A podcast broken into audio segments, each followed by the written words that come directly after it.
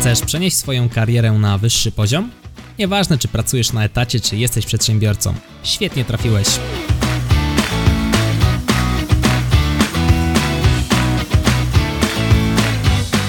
Nazywam się Michał Kowalczyk i witam Cię w Excellent Work Podcast. 7 nawyków skutecznego działania. Taki tytuł nosi książka Stevena R.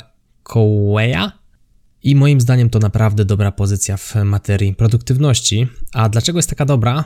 Jest dobra, bo ja zanim ją przeczytałem, już chwilę prowadziłem dziennik. No i w momencie, gdy ten dziennik prowadziłem, zacząłem zauważać pewne rzeczy. Pewne rzeczy, które podkręcały moją produktywność, moją efektywność, dawały mi lepsze wyniki w biznesie i dawały mi lepsze wyniki w etacie. No i okazało się, że nazwał je w swojej książce właśnie Covey.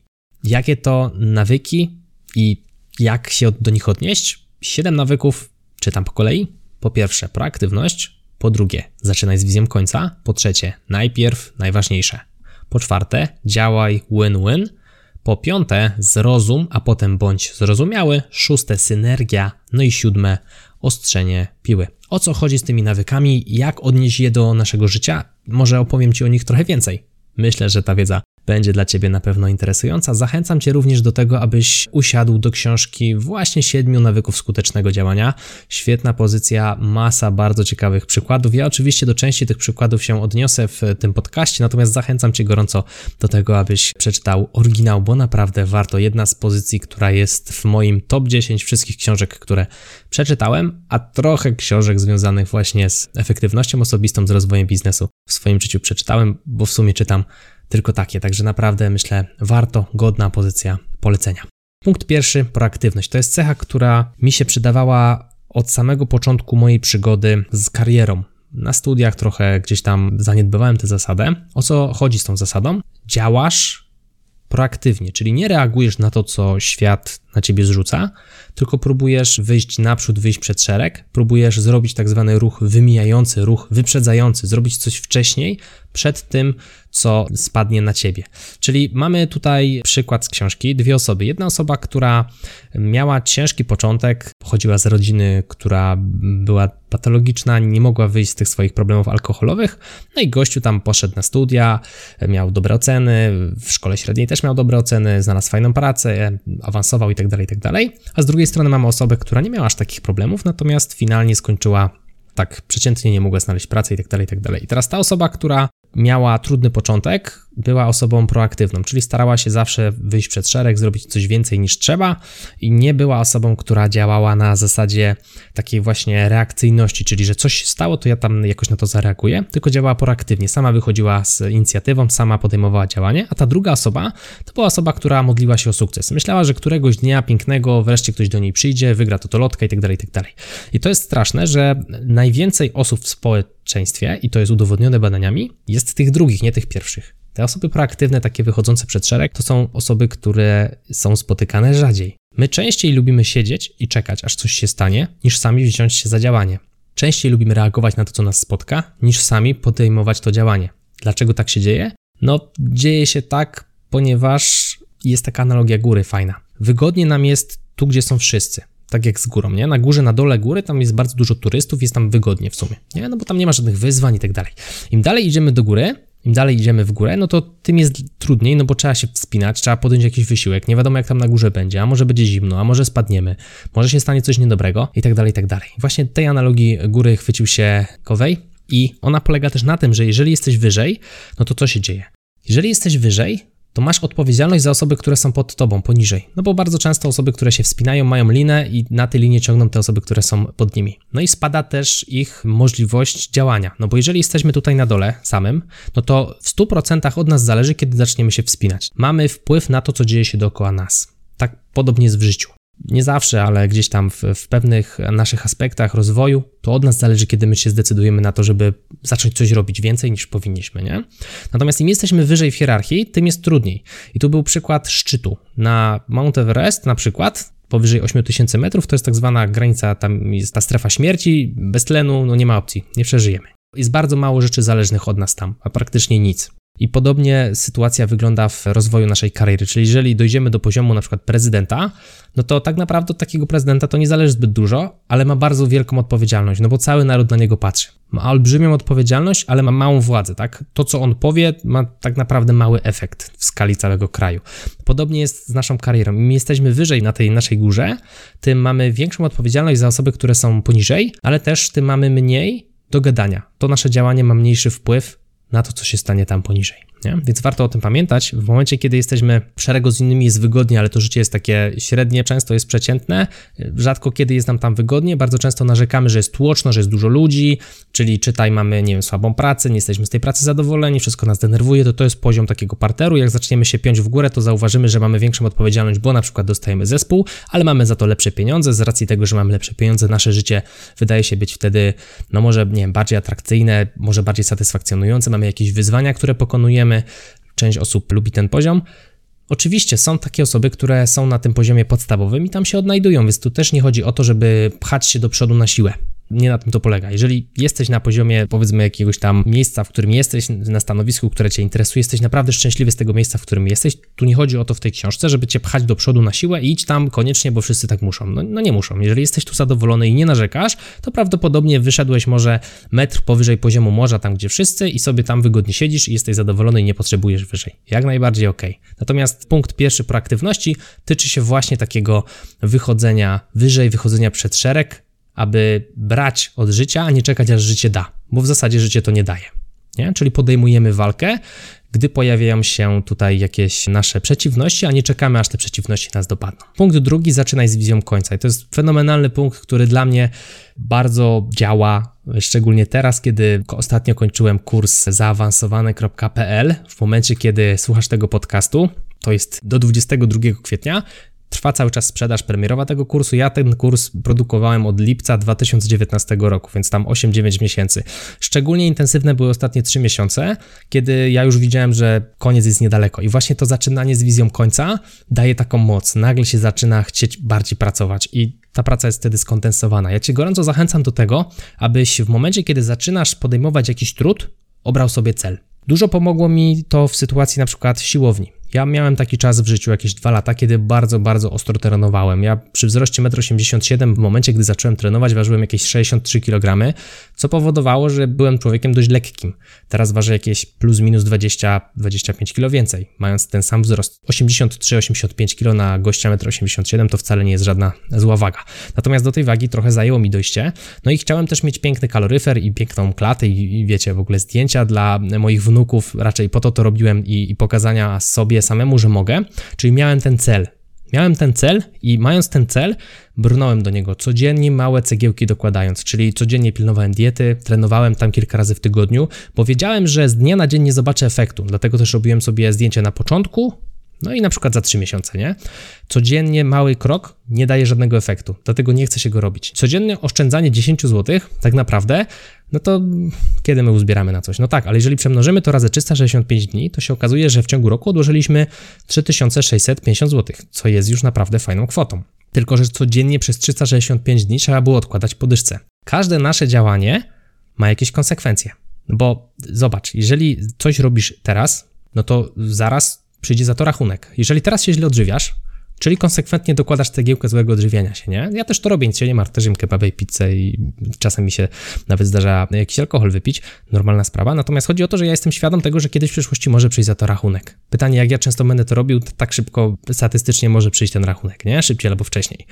No i tu chodzi o to, że czas płynie, nie da się uciec od tego, że czas płynie. Każdą czynność, którą teraz wykonujesz, kiedyś w jakiś sposób zaprofituje, pozytywnie albo negatywnie. Nie wiem, czy da się zaprofitować negatywnie, ale chodzi o to, że to, że na przykład dzisiaj się nie ruszamy, to może spowodować jakąś chorobę serca za 20 lat, bo przez ostatnie 20 lat się na przykład nie ruszaliśmy, nie? Albo na przykład to, że się uczysz o biznesie, to, że się uczysz Excela, to, że się uczysz angielskiego, codziennie po trochu, to nie spowoduje, że jutro będziesz umiał angielski, ale to może spowodować, że za 3 lata będziesz ten angielski umiał. Nie? Czy tam zdobędziesz kompetencję, którą chcesz mieć. I tu nie chodzi o to, czy ty będziesz to robił, czy ty tego nie będziesz robił. Po prostu to się dzieje. Cały czas. To jest proces nieskończony. To, to, że ty powiesz, ale co ty, Michał, teraz mówisz i, i wyłączasz ten podcast, to nic. Za chwilę zaczniesz robić coś, za co kiedyś przyjdzie rachunek, pozytywny albo negatywny, finalnie, koniec końców, tak? Czyli znowu spędzasz czas z rodziną, nawet tak prosta rzecz, to będziesz miał te relacje z nimi lepsze lub gorsze, nie będziesz z nimi spędzał czasu, to będziesz miał relacje gorsze. Prosta sprawa, tak to działa. O to chodzi z tą naszą wizją końca. Jeżeli robimy coś intencjonalnie, czyli robimy coś, bo chcemy coś robić, bo spodziewamy się, że ten koniec nastąpi tam kiedyś i taki będzie, czyli mamy jakąś motywację wewnętrzną do tego, żeby to wykonywać, bo chcemy dojść do celu, tak jak moją motywacją była forma, albo moją motywacją było stworzenie kursu, to ja codziennie dokładając mały kawałek roboty, tą cegiełeczkę taką małą do mojej pięknej budowli, w końcu ta budowla stanęła. I mam kurs miałem fajną formę bo robiłem to z wizją celu. I teraz niebezpieczeństwem przy takim zaczynaniu z wizją końca jest to, że możemy w czasie trwania drogi ciągle zmieniać kierunek. Oczywiście to nie jest złe, bo jeżeli robimy to znowu świadomie i wiemy, że ten cel, który chcieliśmy osiągnąć, to tak naprawdę nie jest dobry, dlatego ja co jakiś czas sprawdzam swoje cele i wykreślam te, które okazują się, że w funkcji czasu mi się nie do końca sprawdzały i rezygnuję z nich, to nie jest nic złego, natomiast warto, żeby pamiętać o tym, że jeżeli obraliśmy sobie cel, na przykład nauczę się Excela, to nie zmieniam kierunku, że dobra, to za chwilę się nauczę Excela, teraz się nauczę tego, tamtego i jeszcze nie wiadomo czego po drodze, bo jakoś tak ten Excel jest dla mnie mniej interesujący, nie? No właśnie nie do końca. Nie tak to powinno wyglądać. Jeżeli ubierzemy sobie ten cel to i rezygnujemy z niego, zróbmy to świadomie, a nie tak, że pod wpływem chwili. Więc takie zaczynanie z wizją końca istotna sprawa. Tak w dużym skrócie, co robimy? Jak podejmujemy duży projekt, pamiętajmy o tym, jak się ten projekt ma skończyć, nie zbaczamy ze ścieżki, codziennie małymi krokami do tego projektu dążymy. O to chodzi w punkcie zaczynania z wizją końca. No i ważną sprawą też jest tak zwana konstytucja, czyli warto sobie zbudować zasady, na podstawie których podejmujemy decyzję, co się będzie działo. Czyli jeżeli naszą wizją końca jest forma, dobra, no to podejmujemy sobie konstytucję, że z czego decydujemy? No musimy zdecydować, co jest ważniejsze, nie? Co jest ważniejsze, piwo z kolegami, czy czas z rodziną? Czas z rodziną, czy praca? Praca, czy czas wolny? Czas wolny czy nauka? Nauka czy na przykład sport i robienie formy? Jeżeli zdecydujemy, że na przykład jeżeli ma nas koledzy zawołają na piwo, to my odmawiamy, bo w tym czasie mamy trening, to mamy jasną, napisaną umowę sami z sobą, możemy nawet zrobić to na kartce, że dla nas w tym momencie ważniejszy jest trening i rezygnujemy ze spotkania towarzyskiego. To jest bardzo prosta sprawa, trochę jak procedura. Jeżeli mam to jasno napisane, to dużo łatwiej podjąć jest mi decyzję. Na przykład ja mam taką złotą zasadę, że nie robię plików na zamówienie. Jak ktoś do mnie pisze, to po prostu mu mówię nie. Dlaczego Michał? No nie, po prostu tego nie robię, taką mam zasadę i do widzenia. I to mi, uwierzcie, dużo czasu załatwia, bo gdybym tego nie miał jasno sprecyzowanego, to nad każdym mailem musiałbym się zastanawiać, nie? Musiałbym poświęcić te kilka minut i pomyśleć o tym. Tak samo warto podejść do tematu właśnie, na przykład, nie wiem, no chwyciliśmy się tej dietetyki, to tej się trzymajmy, że jeżeli na przykład trenuję, to mam złotą zasadę, że nie jem fast foodów od poniedziałku na przykład do soboty, tylko w niedzielę mogę sobie zjeść jeden fast food w tygodniu. Taką mam zasadę i do widzenia. Jak ci ktoś proponuje pizzę w piątek, no nie, słuchaj, no możemy zjeść w niedzielę, ale ja w piątek nie zjem, bo taką mam zasadę. Więc takie konstytuowanie sobie tych zasad naprawdę ułatwia dojście do tego celu z wizją końca.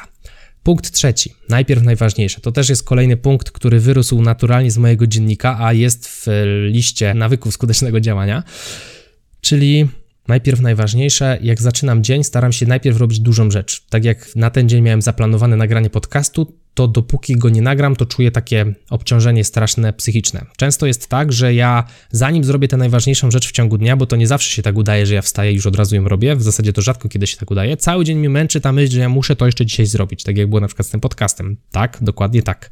Ja też tak działam. Nie? I z czego wynika ten problem? Ten problem wynika z tego, że my mamy mm, ograniczoną silną wolę. W sensie chodzi o to, że to jest trochę jak mięsień. Rano jest jej dużo, a im później, tym jest jej mniej. Nie? Mniej nam się chce. I to też jest fajna analogia do pudełka z kamieniami. Jeżeli mamy pudełko z kamieniami, to pudełko to jest trochę jak dzień. I my możemy do tego pudełka albo wkładać najpierw małe kamienie, potem średnia, na końcu duży, który może nie wejść, albo zrobić na odwrót. W momencie, kiedy odkładamy priorytet na koniec, to się zdarza sytuacja, w której mamy już praktycznie pełne pudełko małych i średnich kamieni, no i chcemy włożyć ten duży, on już nie wejdzie. No i problem. Lepiej byłoby, gdybyśmy najpierw włożyli duży kamień, przez duży kamień mam na myśli priorytet dnia, czyli mógłbym zacząć ten dzień od nagrywania podcastu. Próbowałem, ale tak średnio mi to wyszło. Albo jakiejś pracy etatowej, nauki czegoś ważnego, jeżeli się studiuje, albo snu, bo sen też jest istotny. Potem dopychamy średnimi kamieniami. Średnie kamienie to są takie rzeczy, które musimy zrobić, ale nie są one też jakoś super produktywne. Typu, no nie wiem, jakiś telefon do kogoś, załatwienie czegośkolwiek, na mieście, zrobienie jakichś zakupów, to są te średnie kamienie, a na samym końcu te malutkie kamienie, czyli na przykład sprawdzanie Facebooka, odpisywanie tam na jakieś maile, oglądanie tam jakichś YouTube'ów, takie rozrywkowe małe rzeczy, które nas rozpraszają, nie? I teraz gdybyśmy zaczęli dzień od właśnie oglądania Facebooków i załatwień, to się może okazać, że na końcu dnia braknie nam miejsca na ten duży kamień, żeby załatwić ten priorytet dnia. Także to nasze skupienie, ta nasza silna wola męczy się w ciągu dnia. Działa to jak miesięć. Więc pamiętajmy o tym, żeby najpierw robić najważniejsze rzeczy. To jest coś, co ja sobie notuję, słuchajcie, w dzienniku od kurde miesięcy i różnie mi z tym wychodzi, niestety, różnie mi z tym wychodzi, ale z tym bardzo walczę, bo jak zrobię coś rano, a są takie dni, to uwierzcie mi, że jest taka ulga, sprawdźcie, naprawdę warto. Punkt czwarty, win-win, czyli traktujemy życie jako grę nieskończoną o co chodzi z tą grą nieskończoną. To nie jest tak, że my możemy kogoś okłamać, ograć, oszukać i nagle gra się kończy jutro. No nie, życie polega na tym, że dzisiaj jest dziś, jutro jest jutro, pojutrze jest pojutrze i tak dalej. To się ciągnie aż do naszej śmierci. Więc to, że my dzisiaj wygramy z kimś, czytaj na przykład spowodujemy, że on przegra, my wygraliśmy, może się okazać, że on przez to, że przegrał, będzie się na nas mścił i finalnie to my na przykład przegramy. Jeżeli będziemy szukali rozwiązań win-win, czyli takich rozwiązań, gdzie obie strony zyskują, no to w takim podejściu nieskończonej gry dla nas będzie to działało lepiej. Czyli jeżeli mamy okazję do negocjacji, starajmy się szukać takiego rozwiązania, które usatysfakcjonuje obie strony, jedną i drugą. Jakie mamy opcje? Opcja pierwsza win-win, do której zachęcam. Opcja druga win-lose, czyli ta, o której już wspomniałem, niszczymy przeciwnika, ale przeciwnik pewnie będzie się mścił. No i na samym końcu zniszczenie całkowite przeciwnika, czyli lose-lose. Poświęcamy wszystkie nasze zasoby po to tylko, żeby go zniszczyć całkowicie, na amen, tak? Żeby go tak zniszczyć, żeby go zrównać z ziemią, ale ponosimy przy tym też duże koszty, czyli na przykład, no nie wiem, jak chodzi o firmę, nie? Nasyłamy tam jakieś kontrole ZUS-owskie, płacimy mafii, żeby mu kuku zrobiła, pozbywamy się pieniędzy, sami się wikłamy w duże problemy, ale gość w końcu odpada z biznesu, nie? Ja tak oczywiście nie robię. Więc o tym należy pamiętać. Natomiast pamiętajmy też przy tych win-win, przy tych negocjacjach o bardzo istotnej sprawie. Jeżeli mamy te trzy możliwości do wyboru, to żeby to też nie było tak, że my unikamy konfrontacji, przez co dajemy wygrać przeciwnikowi jeszcze zanim w ogóle doszło do konfrontacji. Czyli taki przykład, jakbyśmy się wycofali z olimpiady. Byliśmy przygotowani na olimpiadę, ale nie chcemy, aby ktoś tam przegrał, chcemy, żeby on też był szczęśliwy i się wycofujemy. No właśnie nie na tym to polega. Polega to na tym, abyśmy weszli w konfrontację, nie bali się tej konfrontacji, ale tak z tej konfrontacji wyszli, aby obie strony były zadowolone. To jest trudne, ale bardzo fajnie to działa. No i przykładem tego działania jest coś, co zrobiłem na przykład dzisiaj. Teraz nagrywam ten podcast specjalnie wcześniej, po to, aby mój pracownik nie musiał go montować przez święta. Normalnie robię to w czwartek, piątek, natomiast teraz w momencie, gdy to nagrywam, za moment są święta, za moment jest weekend świąteczny, więc nagrywam podcast we wtorek, aby on mógł na spokojnie zmontować sobie dwa odcinki w środę, czwartek, aby piątek, sobota i niedziela czy tam nawet też poniedziałek miał wolny, żeby nie musiał montować. To jest sytuacja win-win. Ja mogę to zrobić wcześniej, a on jest szczęśliwy, bo nie musi siedzieć przez weekend. Ja będę miał zmontowany odcinek, a on dostanie za nie pieniądze i będzie miał czas wolny. To jest właśnie idealnie sytuacja win-win. Gdybym nie podchodził do tego win-win, to mógłbym mu tradycyjnie nagrać odcinek w czwartek czy w Wielki Piątek i on musiałby go na wtorek po świętach zmontować. Czyli musiałby to zrobić albo w Wielką Sobotę, albo w Wielką Niedzielę, albo w Wielki Poniedziałek, ewentualnie w Wielki Wtorek rano. W zasadzie to już nie jest Wielki Wtorek, w zasadzie we wtorek rano, ale ja nie chcę tego robić, bo ja właśnie szukam takich rozwiązań w życiu win-win, żeby nikogo nie uszkodzić i samemu też e, na tym zyskać, więc to jest myślę coś, o czym warto pamiętać. Pod punkt piąty zrozum a potem bądź zrozumiały. Czyli sytuacja, w której na przykład z kimś się kłócimy. Jeżeli z kimś się kłócimy, to nie chodzi o to, żeby cały czas mówić ja, ja, ja, ja, ja. W ogóle w życiu nie chodzi o to, żeby cały czas mówić ja, ja, ja, ja, ja. Ja jestem najważniejszy, nie? Właśnie nie. Najlepszym słuchaczem a w zasadzie nawet najlepszym rozmówcą jest najlepszy słuchacz, jest takie powiedzenie. Czyli jeżeli chcesz, aby ktoś powiedział, że ty jesteś świetnym rozmówcą, to go pytaj o niego, żeby on opowiadał o sobie i słuchaj, co on do ciebie mówi i zadawaj mu pytania. To naprawdę dla takiej osoby to będzie bardzo wielkie uznanie. I tu nie chodzi o to, żeby to był jakiś przewrotny trik, tylko właśnie w kwestii negocjacji, w kwestii rozmów, czy w kwestii nawet kłótni. To się dotyczy też relacji nie tylko biznesowych, ale też relacji nawet na etacie, czy w domu rodzinnym z małżonką, z partnerem, z partnerką Chodzi o to, aby najpierw wysłuchać to, co ma do powiedzenia nasz rozmówca, potem spróbować te jego słowa sparafrazować i swoimi słowami powiedzieć jemu ten problem, który on nam opisał, będzie to potwierdzeniem tego, czy my dobrze zrozumieliśmy problem, czy nie. No i dopiero potem próbujemy sobie jakoś się odnieść do tych emocji, czy do całej tej sytuacji. Czyli najpierw próbujemy kogoś zrozumieć, a potem dopiero oczekujemy, że ktoś zrozumie nas. I to naprawdę fajnie działa w kwestii tutaj rozmowy i przykładem to się świetnie zgrywa z tym, który przykład przetoczyłem wcześniej, z tym win-win. No ja starałem się zrozumieć miejsce, w którym był pracownik no i dlatego nagrałem mu ten podcast wcześniej, nie? Czyli rozumiem, że on tam może być zajęty, w związku z tym staram się tak to zrobić, żeby on był szczęśliwy i ja, no i przy okazji też rozumiem oczywiście jego motywy. Nawyk szósty synergia, czyli suma poszczególnych jednostek będzie mniejsza niż suma tych samych jednostek, które będą pracowały w grupie. Innymi słowy, 1 plus 1 w grupie da 3, a nie da 2. O co tutaj chodzi? No, jeżeli na przykład robimy z kimś jakiś projekt, nagle się okazują rzeczy, o których w życiu byśmy nie pomyśleli, że się staną w momencie, kiedy pracowaliśmy w grupie, a się stały, to to jest właśnie ta synergia, to jest właśnie to 1 plus 1 daje 3. Przykładem jest mój kolega Adam, którego spotkałem, on podszedł do mnie wtedy w sprawie biznesowej, w sprawie szkoleń online. Myśmy taki projekt wspólnie tych szkoleń online dogadali, natomiast okazało się, że mamy bardzo dużo wspólnego, jeżeli chodzi o wartości, o prowadzenie biznesu. No i do dzisiaj rozmawiamy, do dzisiaj sobie pomagamy, podciągamy się jeden drugiego i to jest sytuacja, w której 1 plus 1 daje 3. Ja jestem bardzo dobry w cyfrach, pomagam mu od strony właśnie liczenia, a on jest znowu dobrym grafikiem, programistą i tak się uzupełniamy. To jest właśnie ta synergia Sami indywidualnie nie doszlibyśmy do tego, do czego doszliśmy razem w dwójkę. Tak samo na, na przykład mój mastermind, tam jest w sumie pięć osób razem ze mną. Sami pewnie też popchnęlibyśmy biznesy dalej. Natomiast w piątkę, jak sobie tam rozmawiamy, spatrzymy w cyfry, to, to, to zdecydowanie działa lepiej. Tu zachodzi ten efekt synergii. Takiego mm, właśnie 1 plus 1 plus 1 plus 1 daje więcej niż w naszym przypadku niż 5, więc to jest taki mm, wielki boost do efektywności, synergia. No i siódmy punkt, ostrzenie piły czyli automatyzowanie tego, co się da, korzystanie z odpowiednich narzędzi. Tu jest świetna przypowieść o drwalu, który ciął drzewo tępą piłą. W odpowiedzi na to, jak się go tam obserwator zapytał, dlaczego tnie drzewo tępą piłą, to on powiedział, że on nie ma czasu jej naostrzyć, no bo tnie drzewo, więc jest zajęty. No i to jest właśnie, myślę, świetna analogia do całej tej zasady siódmego punktu ostrzenia piły, czyli starajmy się dbać o nasze zdrowie fizyczne. No jeżeli jesteśmy niewyspani, głodni, nie wiem, chorzy, no to źle nam się będzie pracowało, czy na etacie, czy prywatnie, czy w swoim biznesie. Jeżeli nie dbamy o swój umysł, czyli nie słuchamy, nie czytamy, nie ćwiczymy w żaden sposób umysłu, zamykamy się na swój światopogląd, czyli my jesteśmy najważniejsi, najmądrzejsi i tak dalej, to będzie nie działało zbyt korzystnie dla nas, dla rozwoju nas, dla rozwoju naszych karier czy naszych biznesów.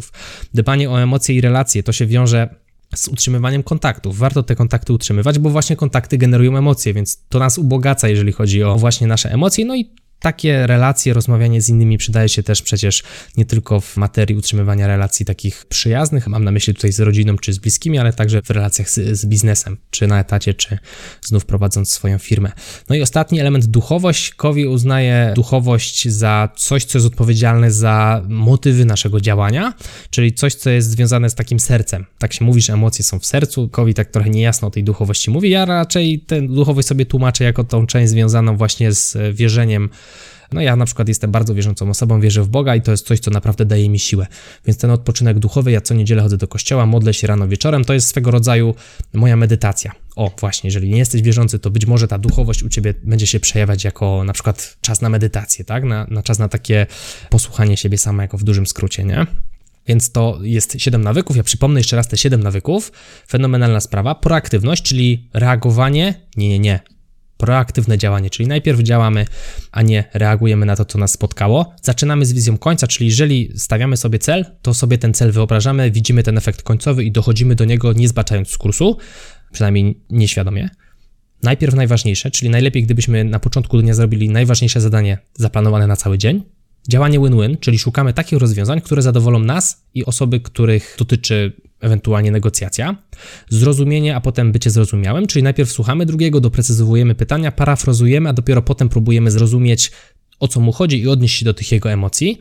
No i punkt szósty, synergia, czyli suma jednostek będzie zawsze mniejsza niż suma tych samych jednostek, jak będą pracowały w grupie, czyli 1 plus 1 daje 3. No i ostrzenie piły, pamiętajmy o odpoczynku, który pozwoli nam zwiększyć efektywność, bo jeżeli jesteśmy zdrowi, wypoczęci, to nasza praca idzie zdecydowanie lepiej i to też jest coś, co się potwierdza w moim dzienniku, który sobie już prowadzę no, prawie dwa lata.